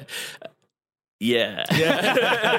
I, I I would struggle and to be fair, the, the the people at MLS have never said, you know, shut this down. You can't tweet about this. Like it's my it's Yeah. my personal Twitter account. I do use it to push you know the stories that I write or the videos that I do. Right. Um, but it's my personal Twitter account, and I'm allowed to have um, my own personal feelings Of on course. stuff. Um, I, I have tried to be what's the word? Not quite respectful. No. but like Yeah. I, I, I'm like Intelligent. Yeah, well, there's no need to be respectful to people who are disrespectful to you. Like, uh, Yeah. that, there's no as, as comics. Like, I mean, we deal with it all the time. Like, Right. we literally, we're we're putting out, we're putting. It's a risk. Especially put it in a, a, a joke because you write a joke and that the bio says comedian, but all of a sudden, the, the, if they don't like the joke, then what what is this hate speech that you have put out into the world? It's like, It's all like right, I've said stuff where I'm like, if you don't laugh, I basically started a meeting. You know what I mean? Like, and it's not a meeting I want to be a part of. You know what I mean? Like, you have to understand this was satirical. You know? Uh, so yeah, so that, I, I enjoy more than just the the just the soccer takes. Mm-hmm. You uh, you you seem to be a, a well-rounded human being, uh, and I'm glad that that that Mm. That's is delivered. Yeah, Oh, that's a Yeah, facade. yeah, yeah. totally fine. He's at home just ripping heads off Barbies. you know? um, so you do you have a question? Yeah, absolutely. Like when when you're watching there's so many things that happen in a league, and so many people sort of use you as like you're the figurehead. You get to mm-hmm. speak for the league now. Like when Arielle Castillo worked there, so many mm-hmm. people would like yell at her for like TAM, and she's like, "Guys, what makes you think I have any control over that?" Mm. Like, what happens? And not not even anything major. What happens when something happens that you disagree with or you also don't like? Are you able to voice that opinion? You think? Oh, I've voiced that opinion. Yeah, I know you have. I'm letting you say whatever you want. I, I mean, there, there are there are pretty obvious things that that you know. It, I, I don't talk about like I'm not Right. going to go overtly criticize any of the owners uh, who are uh, you know m- maybe doing things way differently than I would do. Sure. Um, but I think I I tend to be pretty fair about stuff like the quality of play and where the money is being spent and how I think the money should be spent, both for now and for the future, and stuff like you know uh, soccer for all month and Pride, this is the Pride top, Yeah, yeah. by Yeah, the way, it's which beautiful. Yeah, like stuff like this makes me actually proud to be part of the league, and I think they've done a good job um, with a lot of it. I, you know, it's like any other job. You can, if you have a good job with a good culture at the, you can. You can be critical. Right. You could say, "All right, you know, VP or C-suite executive, here's why this didn't work," and like we can do that. You just you gotta be smart about it as well. Can't walk in like this is trash. Yeah, I- you gotta I- be gentle. Ben Bear does that. Yeah, I, I do think like uh, ever since we've been doing this and been more kind of in that world uh, of soccer and American soccer, you sort of you people can get lost in the bubble of like MLS is this monolith of monsters that are trying to just have a stranglehold on Yeah, So- marionette, uh, you know. and it's like then we you know we go to the offices and it's like just it's just people, Yeah. it's just people just trying like to figure it everyone's out. so nice. It's just so- I mean, it's, it's honestly, it's just people who want to see soccer succeed, and I think there's a dividing line. I don't know exactly where it is, but I, you know, I grew up without a top tier soccer league in the U.S. I, rem, you know, I went to college before MLS existed. I remember what it was like, and I remember what it was like, especially those first six, seven years when every day was existential was like are we going to have a league tomorrow and the the story that i think you guys know i think most people know now is um, you know in 2001 the answer was almost no Yeah. and then you know lamar hunt and phil anschutz and bob kraft came through and you know don garber came up with the plan and they were able to save the league and that's you know 17 years ago. So this is still very much, or 18 years ago. This is very much living memory.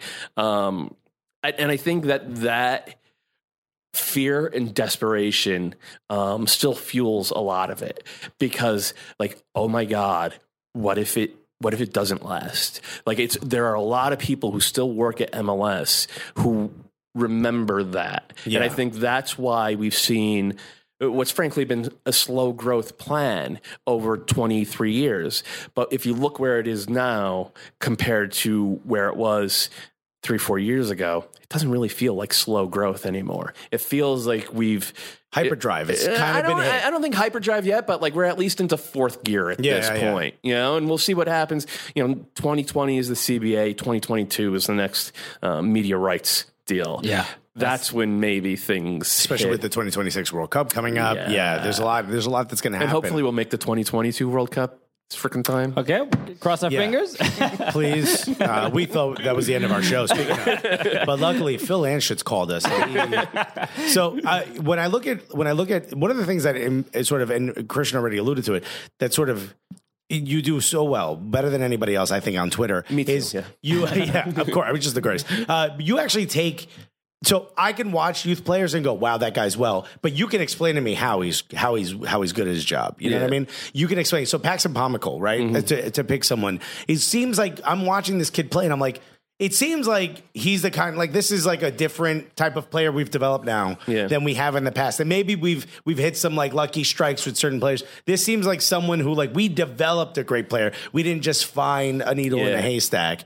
Um, what are you what are you seeing in the youth side? What do you see like out of guys like Timo Weah and Paxical, uh, Pom, uh, Pomykal, and other Some Paxical. I just Paxical, that. I mean, that's pretty good. Just pretty dope. Yeah, another name. Um, uh, what do you see when you see some of these players and some of the other ones coming up? Is this is this a fool's like like is this a, a great white hype? No, it's not. It, it- we we've turned a corner in terms of youth development over the last uh, but we're seeing the fruits of the labor over the last three, four years. Um, it started really in 2007 with the USSDA initiative, and then the uh, the MLS Homegrown Academy initiative, Homegrown Initiative, um, and that the amount of investment into coaching and then into scouting and identifying um, good young players is huge. It was dwarfed anything that came before it. So you're able to find guys like Paxical Yeah. and uh, you know Chris Richards, Weston McKennie, all you know, go on down the just in FC Dallas, and suddenly you're looking at like four, five, six, seven, eight guys who might all be ten million dollar players or more, and you put them in the environment where they're playing together, but they're also competing together. And this happened in Dallas, and it happened with the Red Bulls, and it happened with Sporting Kansas City and Seattle and the Galaxy, and you know, uh, suddenly, you know. There are 15 places in the U.S. Right. where you're doing this. That I mean, that's huge. And then once you have that, you also have the ability to get these teams to play each other during the year. And suddenly they're playing better competition. Yeah. And then also you're bringing Real Madrid and Boca Juniors and Ajax in to the Dallas Cup and the Generation Adidas Cup. And they're playing those guys. And there's not this barrier between American soccer and the world. And then this is on top of the age of internet when I grew up, I could I got 30 minutes of soccer made in Germany every week and whatever I could find on the Spanish channels or the Italian channel, which wasn't a lot. Right. These kids are growing up, they can watch soccer 24/7. So there's no amount of or there's no type of skill and there's no type of like tactical concept that is foreign to them. And you could see the difference in that just from the 2013 U20 team versus this current U20 team that just went out and they they played Nigeria, which is always one of the best and most entertaining teams at the U20 level.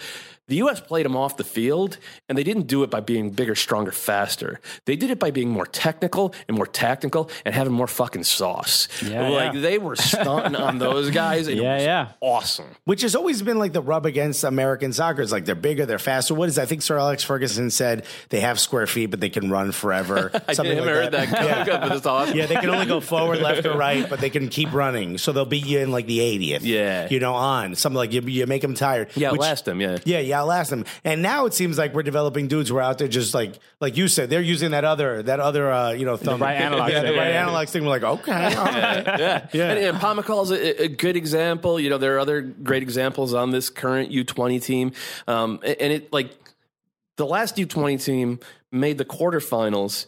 It, Christian Pulisic and Weston McKennie were eligible for that team and didn't play. And we made the quarterfinals without those two guys. And, Yeah. you know, we saw Josh Sargent was like 16, 17 for that tournament. And he was out there, you know, holding the ball up and then doing these slick little turns against guys who have like Serie A experience. Yeah.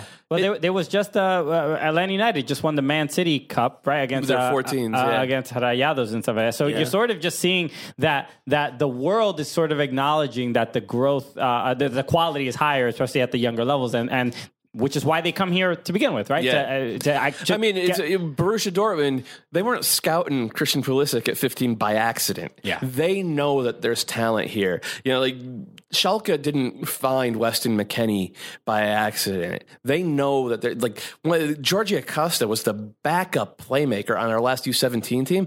He's with Boca Juniors. Yeah. Like that, that's not nothing. yeah. Right. I mean, it just it seems like we're in a different world now. I remember when I, I could follow along the Americans, like youth players in Europe, the Yeah. Americans abroad, and now it's like impossible. I'm hearing names. I'm like, I never heard that name before. Yeah. Like I just was like, yeah, it's Haji Wright, and then there's like, you know, this guy, and now there's like names. I'm like, what? We have a 12 year old in Barcelona? like, what's happening? It's all happening so fast. Where do we see a world where these players skip MLS still, or they help build MLS? Because we're moving into this league of like selling league. Yeah. Like, what does that mean? Are we going to be like Portugal, where like no one knows? I think that would be a great next step.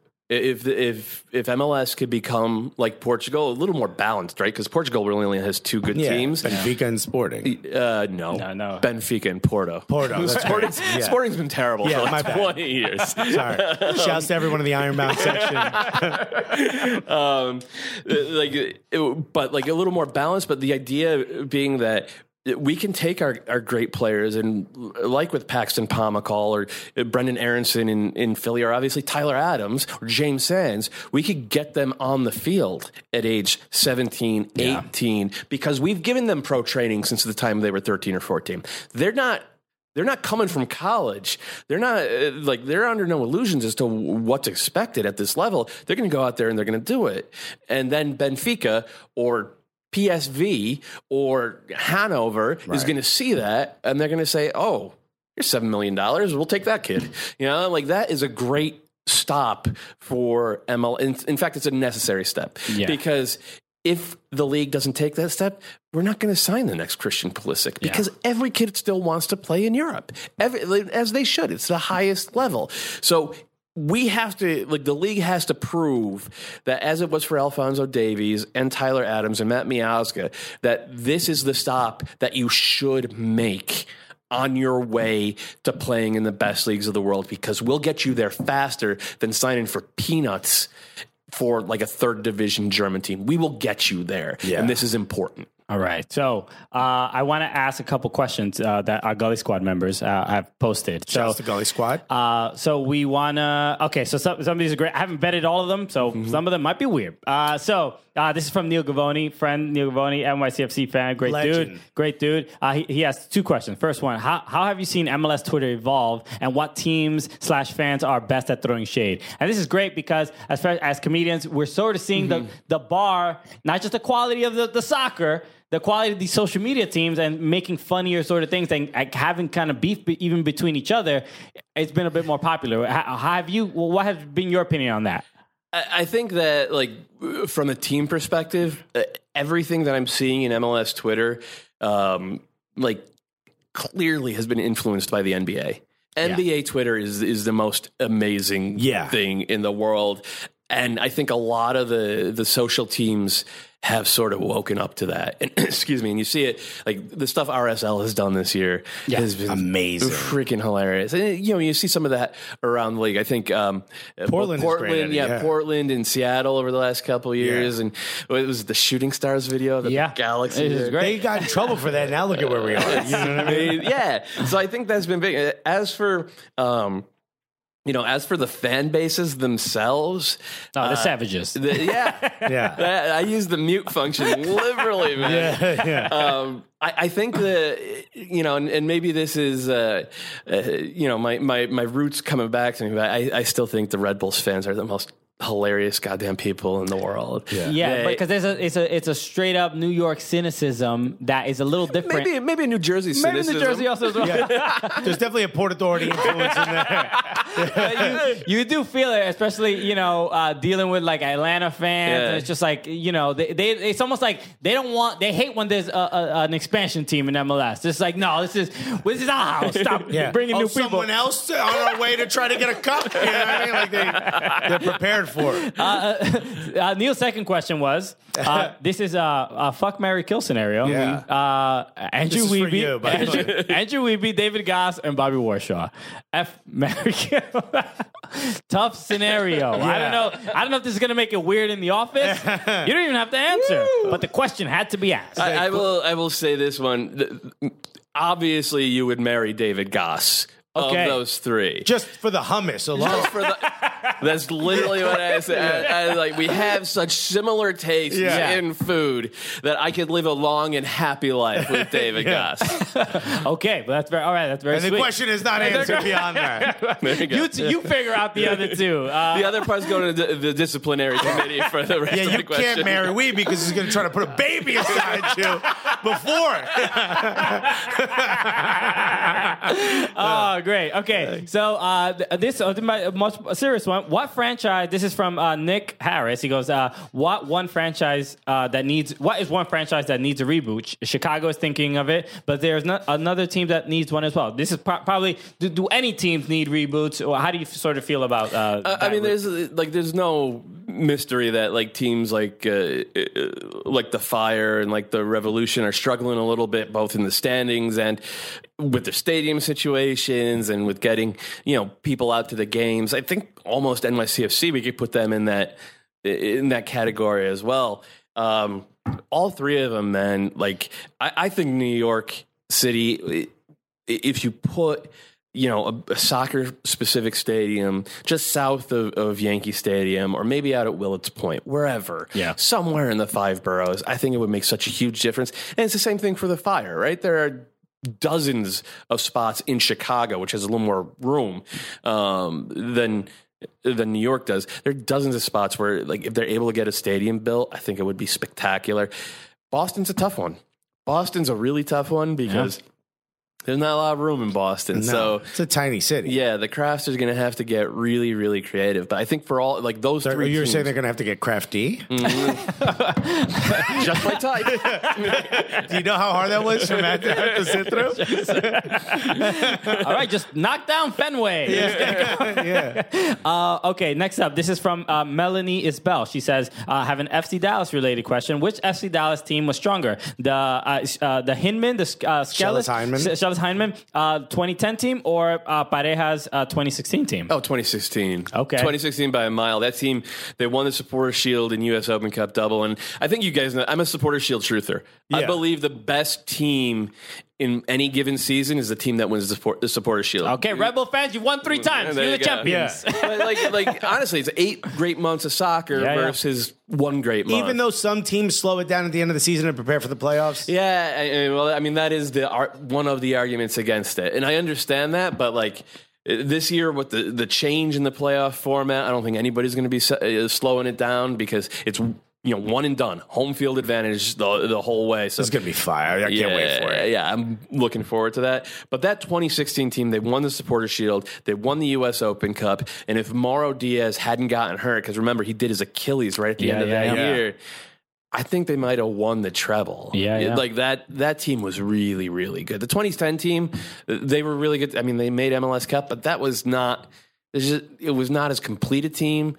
I don't think Schellas is as good a coach as Oscar, and it wasn't, frankly, as talented an era in MLS Okay. in MLS history. Like they, they would compete, but they wouldn't be an elite team. Yeah, it's kind of difficult to even compare any current or uh, around this time MLS team to anybody five, ten years ago. It's just Yeah. like Yep. the, the the money wasn't there, the quality was. Yeah, and I think this year will change everything. But it used to be that if you tried really hard to win uh, the Supporter Shield, that hurt you going into the playoffs. Yeah. because you you were victorious before the playoffs, where everyone else is like, "Yo, we got to win this thing," and like you come in hot. You know what I mean? And you try to catch heat during the playoffs. So you know, it's sort of like the synapses in your brain fire that you've already succeeded Right. before going into the playoffs. That's never. I don't think that's always. you the make an excuse for the Red Bulls? Is that what you're doing? Not really. What I'm trying to say is, stop trying to win the goddamn Supporter Shield, yo. Win that cup, my They guy. don't look like they don't look like they're trying to win it this year. I'll tell you that Yeah, they certainly sold it at the beginning of the season, right? Okay, well, this is from Yusuf, Yusuf Ricard. Uh, he says, uh, What are the next three financial structure changes the league can make to influence more club spending? So, but, uh, examples like salary cap removal. I don't, he made a joke here, but I don't necessarily get it. Uh, so, I'm not going to say it because it might be offensive. So, uh, so I don't want to get anybody in trouble. Yeah. You're a suit. Come on, He said, or selling Robert Kraft to Inter Miami for TAM. Oh, boy. Yeah, it's Wait, not. th- th- that's why. I mean, I don't get the. I know what the joke is, but whatever. I didn't want to Yeah. put Matt in a weird place. Anyway, uh, any financial uh, sort of structure changes? Anything do you think uh, should like removing the salary cap? Is that a thing that They're you, not going to remove the salary cap. There's, there's not. In fact, I think you'll see a salary cap in Europe uh, before you see MLS remove the salary cap. Wow. Okay. Yeah. That that's going to happen within the next ten or fifteen years for sure.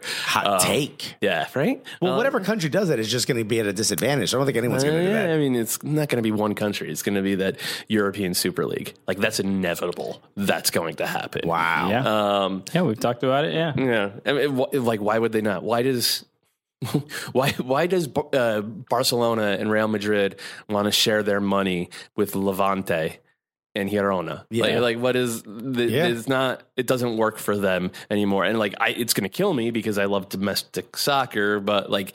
uh, Business makes the decision. Business for drives sure. the bus. Um, for for MLS, I I suspect that the players' union is going to fight pretty hard to get GAM and TAM rolled into the salary cap. Yeah. Um, and then expanded. And like to me that's the big thing. Like just expand the salary cap up to X amount. I would guess somewhere between like 13 to 15 million dollars would, would probably be a, a pretty logical step forward. Um, and do that and keep the 3 DPs and then you could have a team you could basically have Sporting Kansas City's team plus Zlatan plus Carlos Vela plus whoever, you know, Bastian Schweinsteiger. So you get the best of both worlds where you're paying young talent from the Americas enough where they want to come here and they want to stay here for a few years before you sell them on. Or guys like a Diego Valeri who came here at 26 and is like, he's obviously good enough for most teams in the world, Yeah, yeah. but he wanted the lifestyle here. He wanted to, like, so you could get those guys, but you could also get the high level. I mean, Lionel Messi is going to play in MLS in the next three or four years. You could still get him and surround him by really good players. All right, you heard it here first. Matt, breaking news. Down with Europe, up with Lionel Messi. okay, uh, two more. Uh, they, they might be kind of long, but we'll see. Uh, okay, so this is from Mike Thomas. So Mike Thomas uh, supports the show. He's a big fan of us, but he's also a big fan of you guys. So he, he, he tweets at you a lot. He's a Philly Union fan, uh, and so you'll uh, he'll mention it, and you'll know who exactly who I'm talking about when that happens. But he goes, uh, if the 24 MLS rosters were flipped with the top 24 Euro team rosters, would MLS instantly be labeled the best league in, in the world, or would there still be a substantial amount of people that refuse to accept it? And he also asks, would the roster flip cause instant sellouts stateside and basically require NFL sized stadiums for MLS teams, or would we still have most of the league in 20 ish, uh, 20K ish soccer specific stadiums? That's a really good question. It's Yeah. a really because I like there are people on both sides of the pond who I talk to who are like, if you swapped LAFC for you know Brighton Borussia- yeah, oh, something. I mean better than that, like Okay, okay. Borussia Mönchengladbach, yeah. like you you would not be able to tell the difference. Now I think the top 24 teams in the world, I think you would be able to just see it. I think most fans would be able to see, like you you Yeah, you for know, sure. yeah, but like once you get like once you get past the top 6 in the Premier League, once you get past the top, you know, 4 in the Bundesliga, Once you get past the top one in Ligue 1, I think I think that I think you would have to be a pretty discerning fan. I think you would have to Okay. be a pretty discerning fan. Um, not to say that the top teams in MLS are necessarily top eight in the Premier League or top five in the Bundesliga. I don't think that we have quite as much through the middle of the roster or at the tail end just yet. depth is also an issue. That- yeah. Um, but I think that I don't think that there's a world of difference. I really don't. And the same goes for Liga MX. Like the, if you look at Liga MX, compare like if you took you know the fourth best team in Liga MX and you put them in the Eredivisie or uh, you know Portugal. Oh, Tigres would eat that league up. Oh yeah. Yeah. yeah, like like Tigres would have finished third in the Eredivisie behind Ajax, who we all know what Ajax and PSV. Yeah. you know, and like they would have been neck and neck with Porto and, and Benfica. This like th- that's that's just the truth of soccer in the Americas right now, and I think that there are uh, a lot of people who see that and appreciate that. Um, there are a vocal amount of people who don't see that and definitely don't appreciate it. Yes. And the last one, this is from Kyle Knight, and I just want to give a shout out to Kyle Knight. Uh, lives in Indiana. Just recently had uh, there was a tornado uh, in, near his home, and it, it was actually very serious and, and dangerous. But he's okay, and his family's okay. Good. I'm glad. So- yeah, they were clearing out rubble with like snowplows. yeah, so Kyle, I'm, I'm glad everything's okay. So, uh, but he he asked, uh, Kyle asked, what uh, what's one of your fa- your favorite moments from covering soccer, covering the game? Anything that stands out? Like, yeah. I mean, outside of being on this show, obviously. yeah, I mean this is Let him say it. this is an easy number one. Um, we beat Zlatan. There's a there's a lot of there's a lot of good ones um, that I've had. I mean, on a personal, I went to the University of Connecticut and we won the national championship in 2000. And um, you know, I was working for the school paper when that happened. Like, so I was there and I watched it happen. Like that was dope, um, just on a personal level. The this is corny, but the Beckham game at, at MetLife Stadium or whatever it was called, Giant Stadium, Yeah. uh, twelve years ago. I think it was his first trip to New York. It was his first year in the league. Sixty-eight thousand people were The there. The lead up, the anticipation for him going to New York Yeah. and playing here was just like nothing. I went to a 94 World Cup game. Yeah. And that game, the lead up to that game was more fever pitch than the lead up to, I think I saw Italy, Ireland. which was an amazing game. Yeah, incredible And game. it was ninety-five percent Irish. In the Yeah. stand. I was at that game too. Oh, were you? Yeah, yeah. I remember coming out of the game, and then that's when they were all talking about the bomb that went off in Ireland. right, right, right. Yeah, I 'cause of remember that Yeah, because yeah. everyone was like turning the radios on in the cars. I remember everyone was putting on sunblock, and I'm like, guys, I'll be fine. You know, I'm like, you guys need to worry about the sunblock. I went with like an Irish family who had tickets. It was insane. I remember the lead up to that game was wild. It made me fall in love with soccer uh, almost as much as playing like FIFA and stuff. The lead up to the Beckham game, you, I want you to finish your story, but like that was like, whoa. Yeah, it was an event. It was an event that like the whole city and we, you know, New York is still really weird in a lot of ways, and in, that this whole city doesn't get behind much. Right. The whole city got behind the idea of this, and there were sixty-five thousand or sixty-eight thousand people there, and most of them probably had never been to a Metro Stars or Red Bull game at that point. Um, but there was a lot of red in the crowd, and that game ended up being five to four. Yeah. and it was out of control. It wasn't great soccer, but it was great entertainment, and it was completely out of control. Uh, so being at that, well, I guess I didn't cover that game because you asked what the best thing I covered. I didn't cover that game. I went to that one as a fan. Um, you know, covering MLS Cups is always super special. I guess I'll say this. Um, in 2016, I, I covered uh, Toronto versus Seattle, the, that MLS Cup, which is where we met. which is where where, that's we right, met. where Yeah, we yeah. met. And and I watched the the game with Sigi Schmid. I thought you were going to say that's what. I'm like, Go ahead. You watched the game with Sigi Schmid. I watched the game with Sigi, and um, like it, he had just been fired Yeah. by Yeah, yeah. Seattle, and he, you know, he was a legend there and everything. And these, this was still his team. These were his guys. Brian Schmetzer is his assistant. You know, Kurt Schmid, his son, was still working for the team, and you know, he had relationships with the fans and everything. And and watching Sigi with it, uh, watching it with Sigi um, at the end you could see how moved he was and how um, emotional he was about the win and what it meant for his people, his team, all of that. But he was also like, he literally said, fuck. I wanted to give this to them so bad Right. and he wasn't saying it to me. He wasn't saying to the other. But he was just he was just exclaiming, and you realize the competitive edge that these guys have, and the the raw son of a bitchery it it took to stick with American soccer for half a century and try to build it into something that matters, not just here but in the world people like Sigi did that. And to be there for that moment, I I will never forget that. I, I, I just will never forget that. That's awesome. Yeah, like uh, we we talk about that just because I you know I, I I think the I used to go to Metro Stars games and casually Red Bulls games and stuff like that, but I never I never was I was connected to like just that game and I never f- knew much about the league.